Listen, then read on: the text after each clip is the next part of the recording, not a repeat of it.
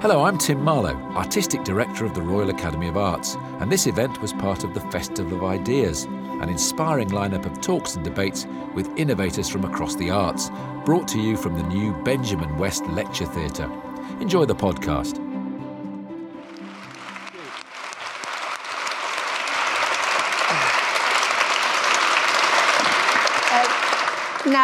Imagine that, like many of you here, I feel that I've lived with Michael Caine for an awful lot of my life. Um, I can remember discovering Monty Python late at night on television and feeling it was my own programme. And I was looking up when, when it first started, actually, and I found an early episode was called It's the Arts, or the BBC entry to the Zinc Stoat of Budapest. so perhaps this was always in your, in your DNA that you were going to do programmes on the arts, but you very successfully made the transition to travel programs, which became uh, hugely popular. I, I found out about one of them recently. I was in the Arctic feeling as a great explorer. I'd gone to a tiny research station in Svalbard, but they showed me in the entry book that uh, Michael had been there 20 or 30 years before. um, uh, but then you, you came into arts television, and it was really through uh, your own collection, wasn't it? That you had no intention of presenting arts programs. Uh, no, I mean, I, I, wasn't against doing it, but what happened was that I had seriously bought my first painting in, I think, 1991. I'd made a bit of money from pole to pole book sales and uh, bought a Sickert from a gallery up in uh, Glasgow. Walter Sickert, yeah. Walter Sickert, yes. Mm. Um, Ewan Mundy's gallery. And uh, I liked Ewan and I liked the selection of paintings he had. They didn't have, it wasn't a big gallery, so what he chose was very, very personal. A lot of it was sort of Scots, not the Sickert, but a lot of others.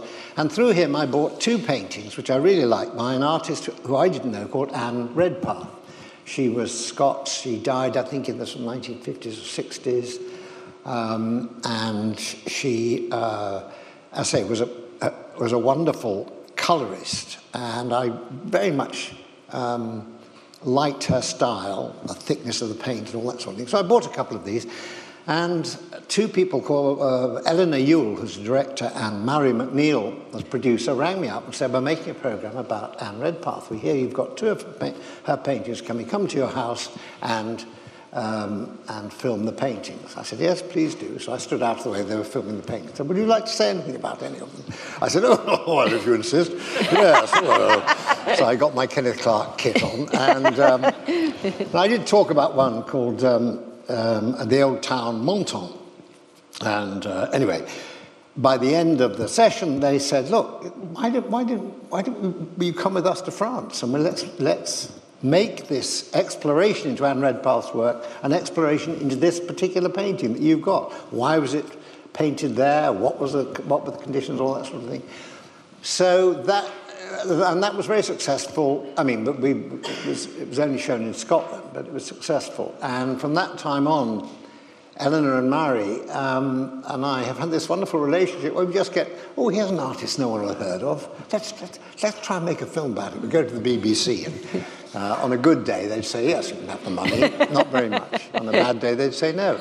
But we have made now six programs uh, together about artists, all very, very different, and all, I think, sort of characterized by a love of, of painting itself, the act of painting, and, and exploring it on canvas. Well, let's begin by looking at an extract from that very first programme, from the Anne Redpath one, and I think you can get a sense of a certain affinity between Michael and Redpath. Oh, well, makes my house look rather lovely. it does, not bad. They must have cleaned it all up. That's it, that's what I can say. You, you talked about going to the south of France to discover more mm. about Anne Redpath. So it was a voyage of discovery for you, even though you had paintings of hers. What did you learn in the course of making that programme? Well, I, I learned quite a bit about Anne Redpath herself, who was, you know, she, she was a woman, she was married, she went to France because her husband was an architect and they got a job restoring some villa. And for a long time, she was bringing up children and she just couldn't paint. There was sort of a brief period when she painted, and then a long period when she just didn't have time to paint. And clearly, she had enormous talent. Um, and then you see these works, which came up later when she finally got back to uh, Edinburgh and was able to was able to paint. So I found out that, that here there had been talent that had been sort of um, suppressed really for, for about 10 or 15 years. What might have come out of it, we don't know. Um, the other thing I found out, which is just about, about paintings really, and I, I went to Menton and we found the exact spot where she would have stood to paint it. And yet something seemed to be wrong because on the painting I had, um, there were some fishing boats all drawn up right by the, by the quayside where the, where the houses are, are there. And um, we went along and clearly things had changed a lot. There were no, there were no boats near the houses. They were quite a long way away. And, and we talked to various people there and talked to, talked to one of the, the people in, in. He said, oh, no, no, we have storms. When the storms come, all the, all the boats are moved up close to the houses. And I went back and looked at my painting. I said, of course. Not only the boats near the houses, but the trees she's drawn a door tilted. Obviously swaying in the wind. Mm. And then I looked at the Alpes Maritimes right at the sort of the top part of the painting, and there are clouds scudding by. And suddenly the whole painting sort of started to sort of be like a, a you know, I was looking out the window at the time, and I could see that's, that it was, she got it completely right for that time in that way. And there's such a, a, vibrancy, isn't there, about her paintings and the use of colour. And she and, and, other artists of her generation are seen, aren't they, as the heirs to the Scottish school, people yeah. known as the colourists, which was the subject of your next programme. Yes. Um, I think we, I was very much in the sort of Scottish uh, uh, looking at it from, uh, from a Scottish angle at the time, because that's what we made the programme, BBC Scotland. And we'd seen this connection between the post-impressionists in, in France and the Fauves and all that and, and Scottish artists. Not English artists weren't affected in quite the same way, but a lot of the Scottish artists, like Fergusson and others, went to, um, went to Paris and produced this vibrant work, which was seemed at odds with, with you know, the, the Scottish weather and all that sort of thing. But they were, they were. Well, they, it may have made them appreciate it more. yeah, exactly. but they certainly yeah. reproduced it absolutely beautifully. So yeah. we thought we'd have a look at um, the, the Scottish colourists because there's no, there's no equivalent, I don't think, in England in quite the same way. The exuberance of these four painters. Um, and early on in the documentary, you say that there was a while where they fell rather out of fashion, and part of the reason was almost that they, to look at them was too easy to enjoy. Yes, mm. yes, I think perhaps that's, that's it, really. They were, um, what you see is what you get, rather. But that's particularly of Fergusson, I think. Uh, there's a man called Leslie Hunter, who's one of the others, who I really like, and he was, he was the least successful commercially. But he painted lots of different things all the time, and some would work and some wouldn't. And we went to a hotel called the Colombe d'Or in Vence in France. Lucky old you. well, we, well, we're filming there because, because of somebody's art, works yes. there. Yeah, yeah, yeah. Um, yeah. And uh, I can remember actually arriving. It was very strange because we'd been filming for a few days. We had a lot of dirty laundry.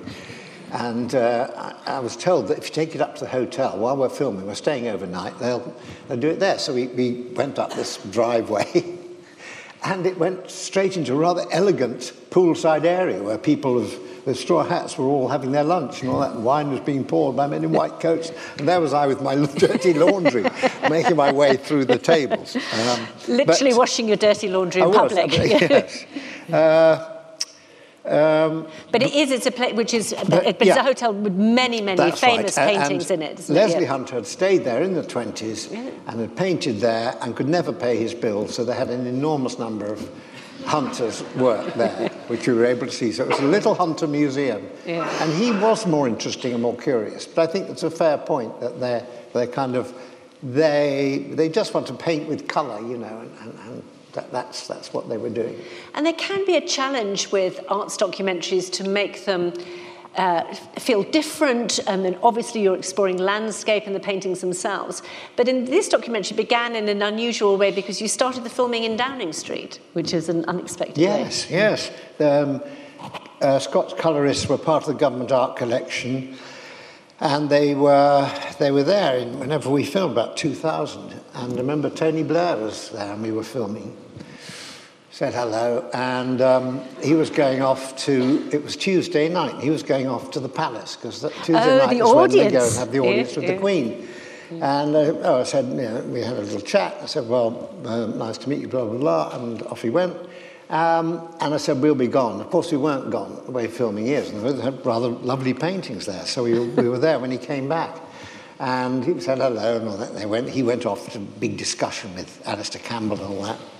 And um, Alastair Campbell came out and said, uh, well, you know, hello. Um, well, Tony's got to do this thing tomorrow, which is the Women's Institute uh, biannual Oh, conference. And he said, there's going to be 10,000 women there. And I said, oh, yeah, I've done that. He said, what? I said, I did it a couple of years ago. Really? What do you do? And I said, well, yes, it's fine. You know, I remember just standing there and talking about my life. And every time I mentioned a part of Britain, there would be a cheer. So I said, I'm born in Sheffield. hey, the Sheffield section. And met a wife, my, my uh, girlfriend's from Cambridge. You know, and all that. I said, that's the thing, mainly concentrate on, make them all feel included. Anyway, as you know, Tony Blair goes off and starts to talk politics. And, And one of the... you know, famously got booed, didn't he? Very booed, early yes, on, yes. It yes. was kind of the, marked the end of the honeymoon period, I think. Yeah. I, I always remind him of that when I see it. but anyway, yes, we were filming. we were- filming there, and uh, I mean, uh, one thing that, actually I think the Redpath shows that I felt about presenting arts programs is is you don't want too much of the presenter. You know, very often arts programs you've got someone in, in a lot of pro- in all programs, actually, it's quite a good rule. But anyway, yeah, yeah. but if you're particularly looking at a painting, you've got someone standing in front of it so you can't see it. That is counterproductive, at the very least. Yes. And so I think what we wanted to do was try and make the paintings speak for themselves. Let the camera explore the paintings, because that's very, it's perfect. The camera can get right in there and see sometimes more than you actually ever see with the naked eye, and certainly more than you can see in a, in a gallery, because you're not allowed too close. So let the camera go in there. You don't want somebody talking about it, although there will be instances where I've betrayed that myself. But I tried to keep out of the way and let the paintings uh, speak for themselves and the landscapes and the places. And, and uh, as you explained, the, the very strong French influence on these painters. And your next programme explored French art, but in a way not through the artists themselves, but this rather extraordinary pair of sisters, the Cone sisters, who came from Baltimore. And the programme title was called The Ladies Who Love Matisse. And I was particularly interested in this programme because my, one of my brothers lives in Baltimore and I've been to see their collection. And it's amazing, isn't it? Yes, yes, absolutely. Yeah. I mean, they were great. They were great shoppers. um, they had a lot of money because I think from Levi G or something like that. They were both Yeah, unmarried, and they always went to Europe every summer and bought tons of stuff. But um, unlike you know some of the others who, who, who uh, rich Americans who bought entire buildings and took them to California, they concentrated really on painting. And they knew a lot about painting, and they did assemble this wonderful collection of Matisse and uh, uh, Picasso's and uh, At quite early stages in those artists' Yes. careers, weren't they? So they, and they were helping them actually in their in early stages. Matisse wasn't selling a lot in the states, and they were they they bought they bought his work, um, and And he grew rather fond of them, didn't he? he grew fond of me. He went and had dinner with them in their. They had just had an apartment.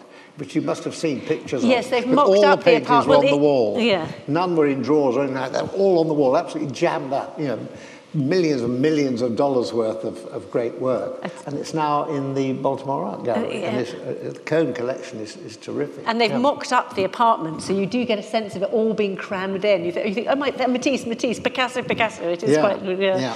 But the, but the, but the women that, I mean, when you look at their photographs, and I suppose this belies what was really going on, which I suppose tells its own story about women in a way, but they appeared to be rather straight-laced, but they, I think they Mm. were anything but. They were, were part of that bohemian scene in Paris, weren't they? Friends of Gertrude Stein. Yeah.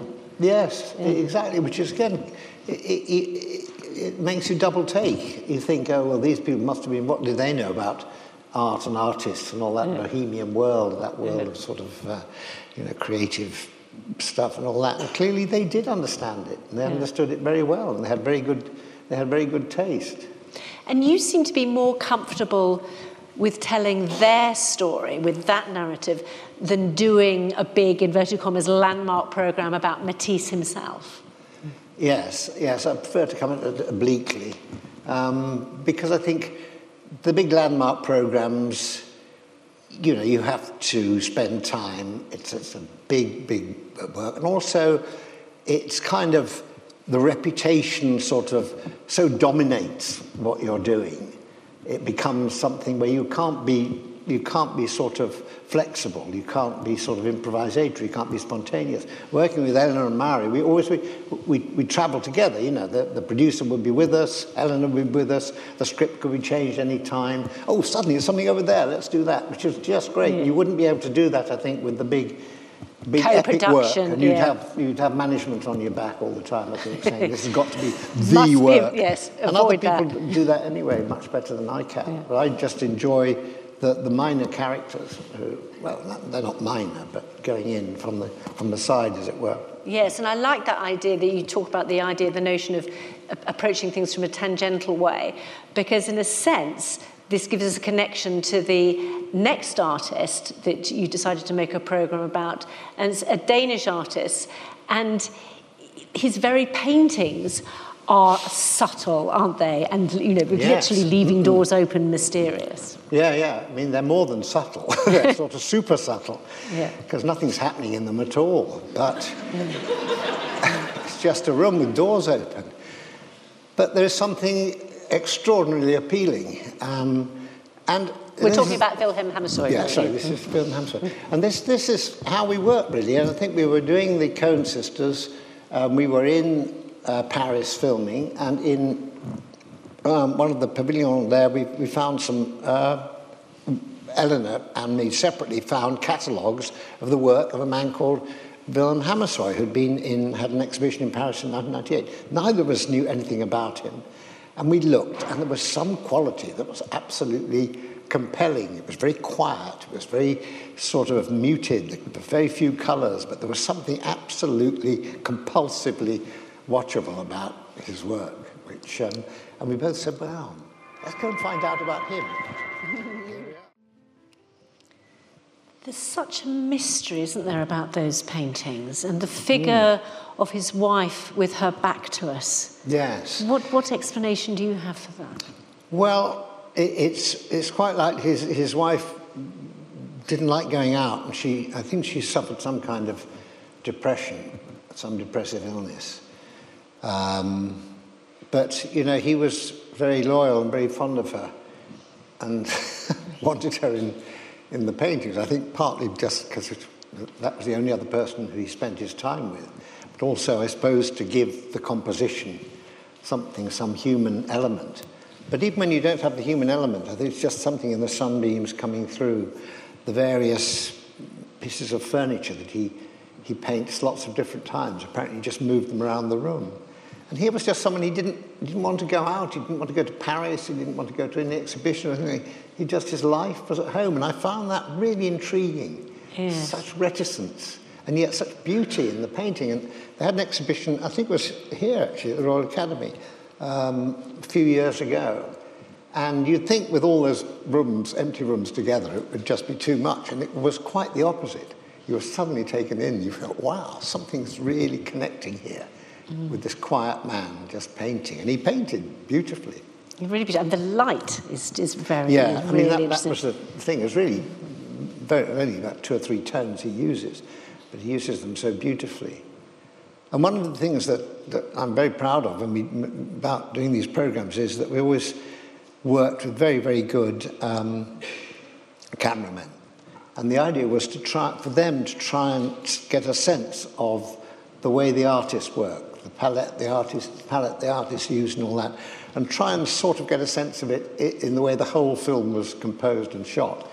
And this was, uh, done by Neville Kidd, um, who, you know, just, just did a, a fantastic, fantastic job and kind of for, for a photographer to, to be given that uh, brief, you know, try and imbue the whole program with the colours and the feeling of the artist we're absorbed with. I mean, you're, you're halfway through understanding, halfway to understanding the artist. Absolutely. but that. also, I mean, huge challenge, even for a really good lighting cameraman, to be able, for the, for the director to be able to go from a shot of the painting itself yes. to the room and not yeah. feel it jar. Yes. And I think, you know, it's skillful yeah. directing and camera work yeah. as well. And you, yeah. you, you say, you've, you've worked with this, you like working with the same team, if at all possible, in all of this. Yeah, yeah, generally speaking, I do.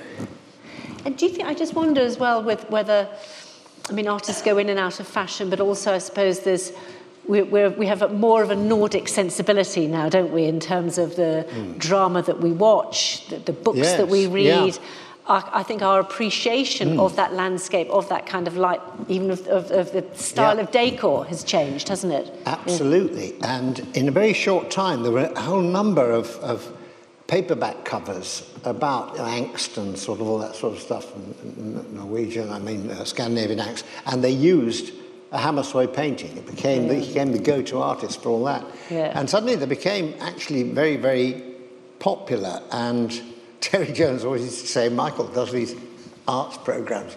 First of all, he goes and buys a painting by an unknown person.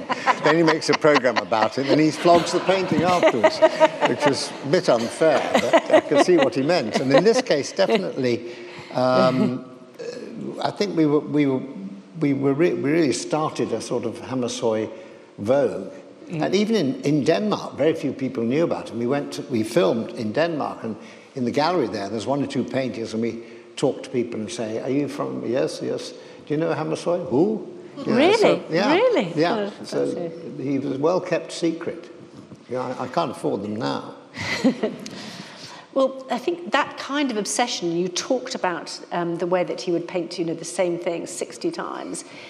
It was also a point of connection with your next programme, Wyeth's World, with, it, with, the, with the hmm. painter um, Wyeth, who again, it was two different locations, but he painted them again and again in an incredibly immersive way, didn't mm. he? And was it his most famous picture, uh, Christina's World? Was that what, what drew you into his art, do you think? Uh, not particularly. It was just that I, I think I was sent a book of, of, of Wyeth's art, and, and, for some reason I thought art, Wyeth was a bit corny, you know, he's just American pastoral stuff, pretty pictures of things. And as soon as I looked at them, I realized, no, there's so much more. And not only beautiful precision sort of um, work and sort of depicting nature and all that, but there was a lot more, a lot more going on in the background. So um, uh, Christina's world, you know, I, I, had, I had thought, you know, it's the woman in the fields turning round to look at the house on the, on the, on the horizon.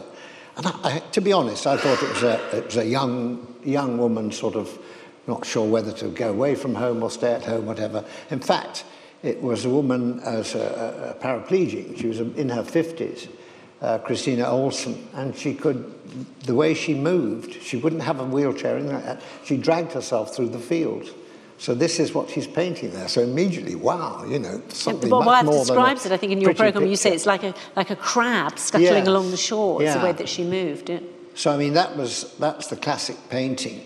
But then we found a lot more um, in the two the two places where he painted. But the, the, the first one, the, the, the, Olson farm, and he became very interested mm. in the landscape, which of course we see in Christina's world, but, the, but also the life of the family itself. Mm-hmm. Yes, he, he, he, I mean, he was from a kind of West Coast family, well educated, but he liked the farming world of, of Pennsylvania.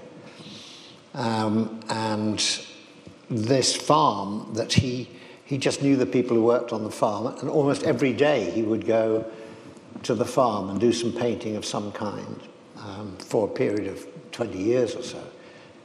And the people, he knew the people in the farm well, the Kuerner family and all. And of course, there are other things that happened. Yes. Which well, I can tell you about. Yes, absolutely. Well, well, let's let's, tell you let's, all about. that's that's, that's a good this. bit. Um, but we're going to play a clip for, and this is a bit from um, the other place where he, he was painted, uh, based, and a lot of his paintings were based as well, and that's Chadds Ford in Pennsylvania. Yes, it must have been fascinating to get inside that family yes. and the father's face and the understanding yeah. of the war. But you can see in there a little bit like the Hammershøi. I'd never really thought there was quite such a connection. It is a world that he painted constantly. Actually, every window you look through, there's the same view, the same chairs. Yeah. He just moves them around in different ways um, on different days. And there are a lot of sort of suppressed stories there. I mean, his father, N.C. Wyeth, was a great um, children's book illustrator, one of the great, and he, he died when he was hit by a train in Chadds Ford with his nephew on board, and the two of them died.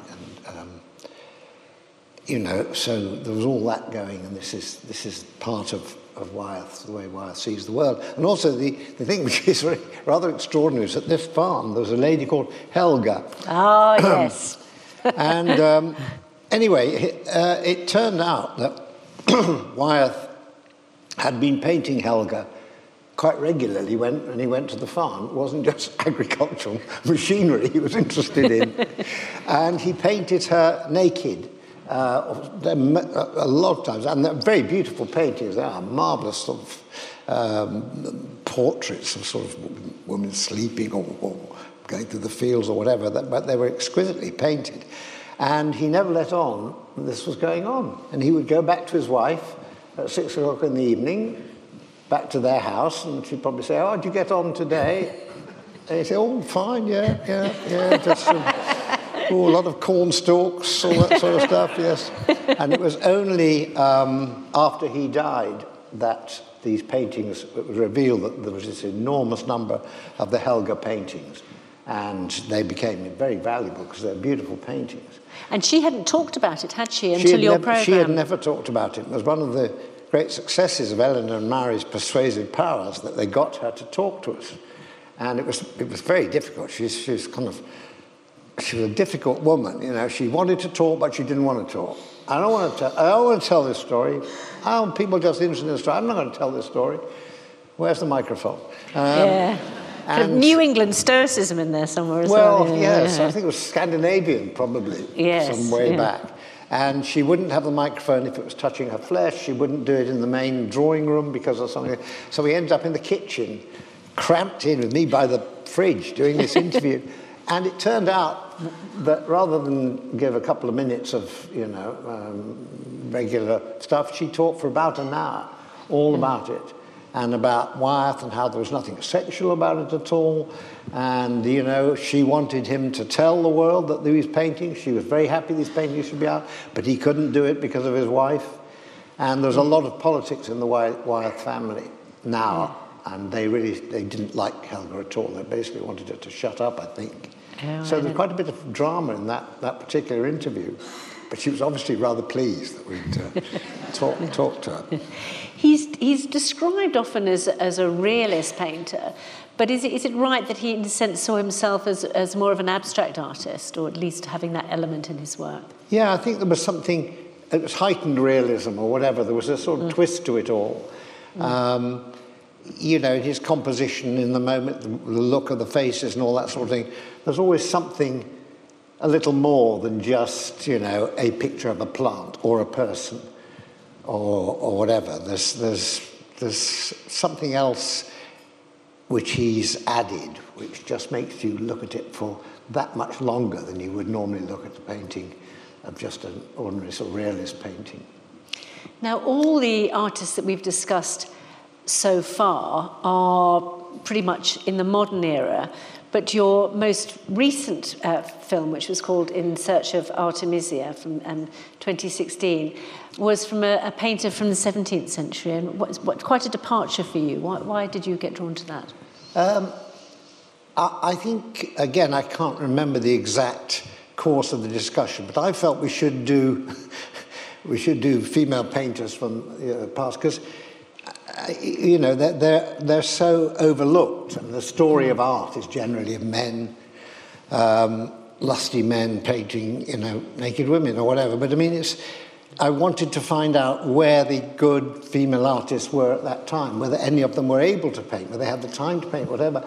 And we discovered Artemisia Gentileschi, who was a great extraordinary, strong woman, um, born, I think, in 1590 or something like that, so around about the time of the Baroque period and Caravaggio and all that. She lived in Rome and she lived in Naples. And she was a tough lady and also a, a, a, masterly, sorry, mistressly painter, very, very, very, very skillful painter. Um, and her life had that added element that we're always looking for, um, in that she was one of the very earliest people, I think the first ever rape trial was brought by Artemisia against uh, one of her father's friends, or Agostino Tassi. Well, I'm going to talk a little bit more, get you to talk a little bit more about Yeah. that in a moment. But let's um, hear you describing one of her most famous paintings. We get a sense of the skills there. And she was from an artistic family, wasn't she? Her father was yes, an artist. Yes, Yeah. Father Orazio, who I think has, I think there's a couple of paintings of his in the National Gallery. And but her mother died when she was quite young, which was the great tragedy of her early years, wasn't it? Yes, yeah.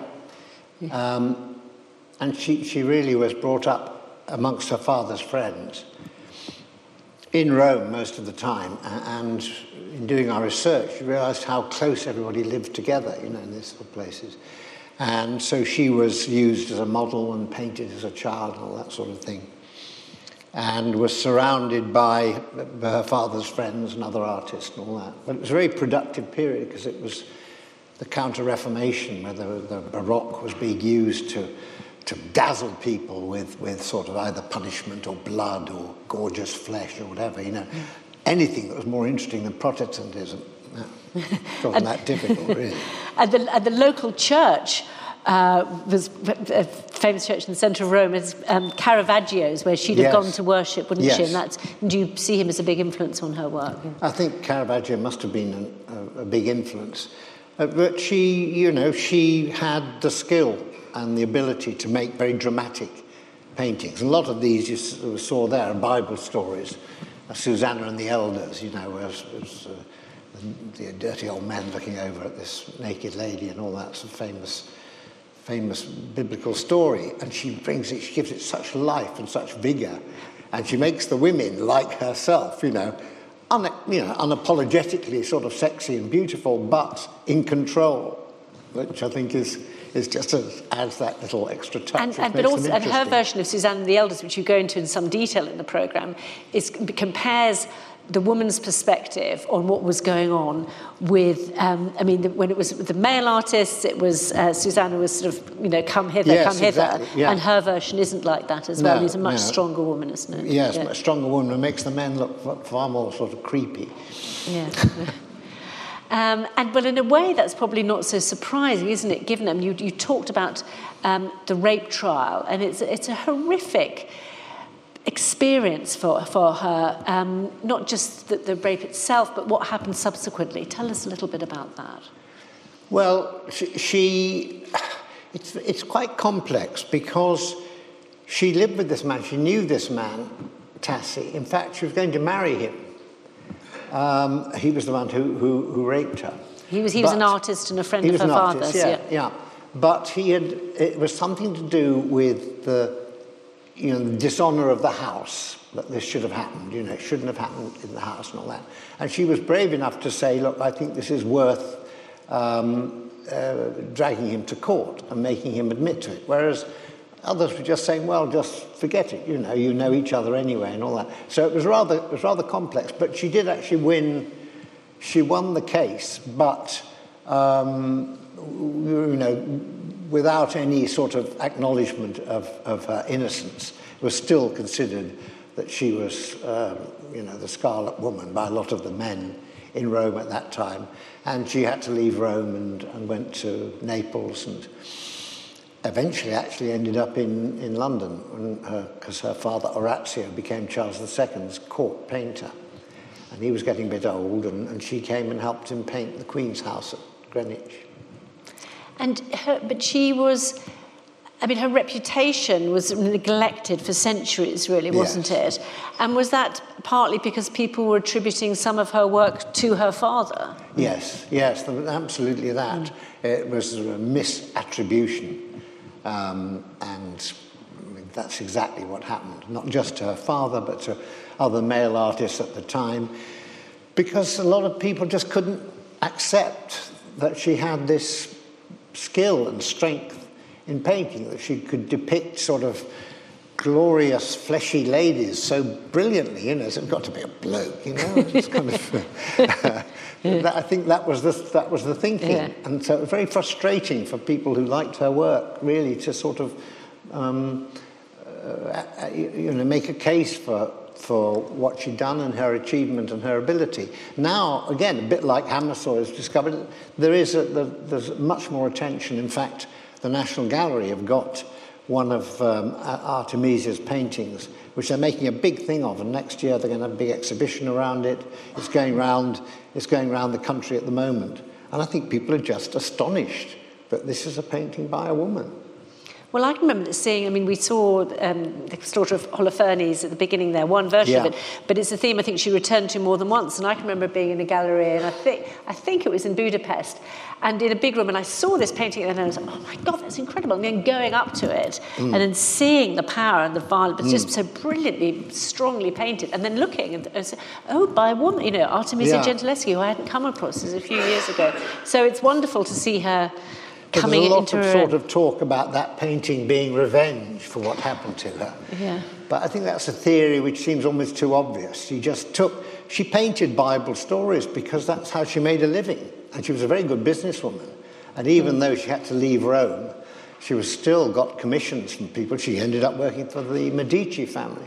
So she could, uh, she could take whatever they wanted. You want a story of a men leering over the wall, Susanna and the elders? I'll do it for you better than anybody else. Mm. Uh, Judith and Holofernes, I'll do that better than anybody else. And certainly it was more bloodthirsty than yeah. any of the others. Well, it's interesting, but I mean, you wonder why, why are people commissioning that particular painting again and again? You know, it's, is there something... Well, it's partly because there was kind of an educated elite in, in these cities like Rome, and they they wanted slightly sort of exciting paintings of sort of, you know, passion in in a biblical context, it was all right, but it was, it was a passion. It was men, women struggling, you know, with, with lust and passion and anger and all that. It was part of the Counter Reformation stuff, really, yeah. kind of highly um, uh, aroused emotions, really, and all that. People quite yeah. like that sort of thing. I think and still do, frankly, don't they, Michael? Oh, yeah, yeah. No, I mean, now you, I suppose, yeah, get it any way you want, I suppose, now. But then yes. it was just deemed respectable because you could see it in church.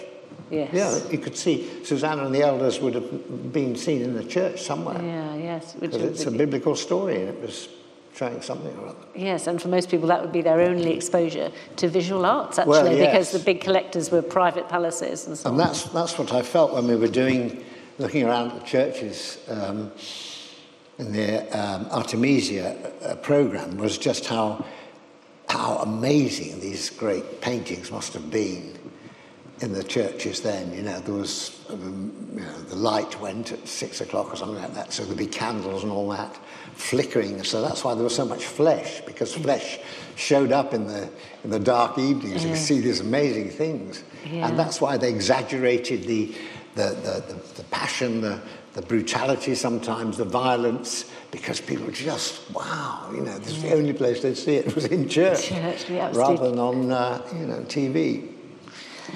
Right, well, I'm going to open it up to questions in, in just a moment, so have a think about what you might like to, to ask Michael. But I just wanted to get you to reflect more generally about what art programs you think, you know, which are the ones that you think are successful, and what is it that they can contribute to our understanding of paintings that going to an exhibition or reading books about um, doesn't quite do? Well, I mean, it's hard because I don't watch all the arts programs that are around. Um, but I think there, there probably should be more of them, and perhaps slightly less formulaic. I'm not saying this is the way to do it always, but concentrate on the fine detail of painting or a life or something like that, rather than saying this is the school of so and so or the ism or this, that, and the other sort of school of this, that, and the other. Just look at paintings and, and acknowledge that any painting, any painting anywhere can uh, you know, affect one particular person in, in a way that's quite different from everybody else. It's very, very subjective.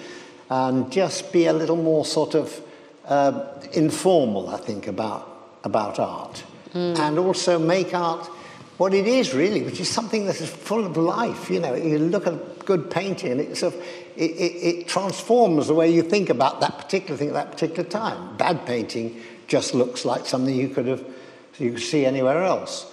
But there's so much art, there's so much painting. You look at it, you think, wow, I've never seen that that before. That's really changed the way I look at things. And I suppose, in a way, actually, but the way you describe it just struck me is that we're taking a lesson from the artists themselves, uh, like Hammershøi or like Wyeth, which is looking into a smaller world. So picking one painting, going into that microcosm, and then you learn so much more, so digging deeper rather than yeah. doing the, the, the, grand overview. I think so. I, you know, my, my personal view, there's a lot too much hagiography about art, you know. There are the great painters, and then there are all the others. Well, give me all the others anytime, you know. I, I, of course, there are great painters who are brilliant and, and marvellous, but for me, the excitement is finding out other painters who are perhaps less well known but have something very, very powerful uh, to say. And, and that, I think, is like, it's a bit like travel, it's exploration, really. Um, not just accepting a reputation, but exploring the substance of it. How do they paint? What paints do they use? Why do they paint them the way they do? What were they like? Had they, you know, their, their, their lives? And just generally getting into, into it, as you say, more detail and more depth. Lovely. Okay, well, let's, I'm sure there'll plenty of questions. Oh, that's what I like to see. Hands up at the back immediately. Fantastic. Well, that's lovely. Well, I think we're going to draw this uh, session to a close. I wanted to say thank you so much for describing these really interesting programs told with your characteristic restraint and insight, um, but also for the insights and, in fact, revelations that we've had today, both about the Monty Python foot and the fact that you are a founder member of the TV Aerial School of Art. Michael Palin, many thanks indeed for talking to us. Thank you. Very much. Thank you. Lovely. Thank you so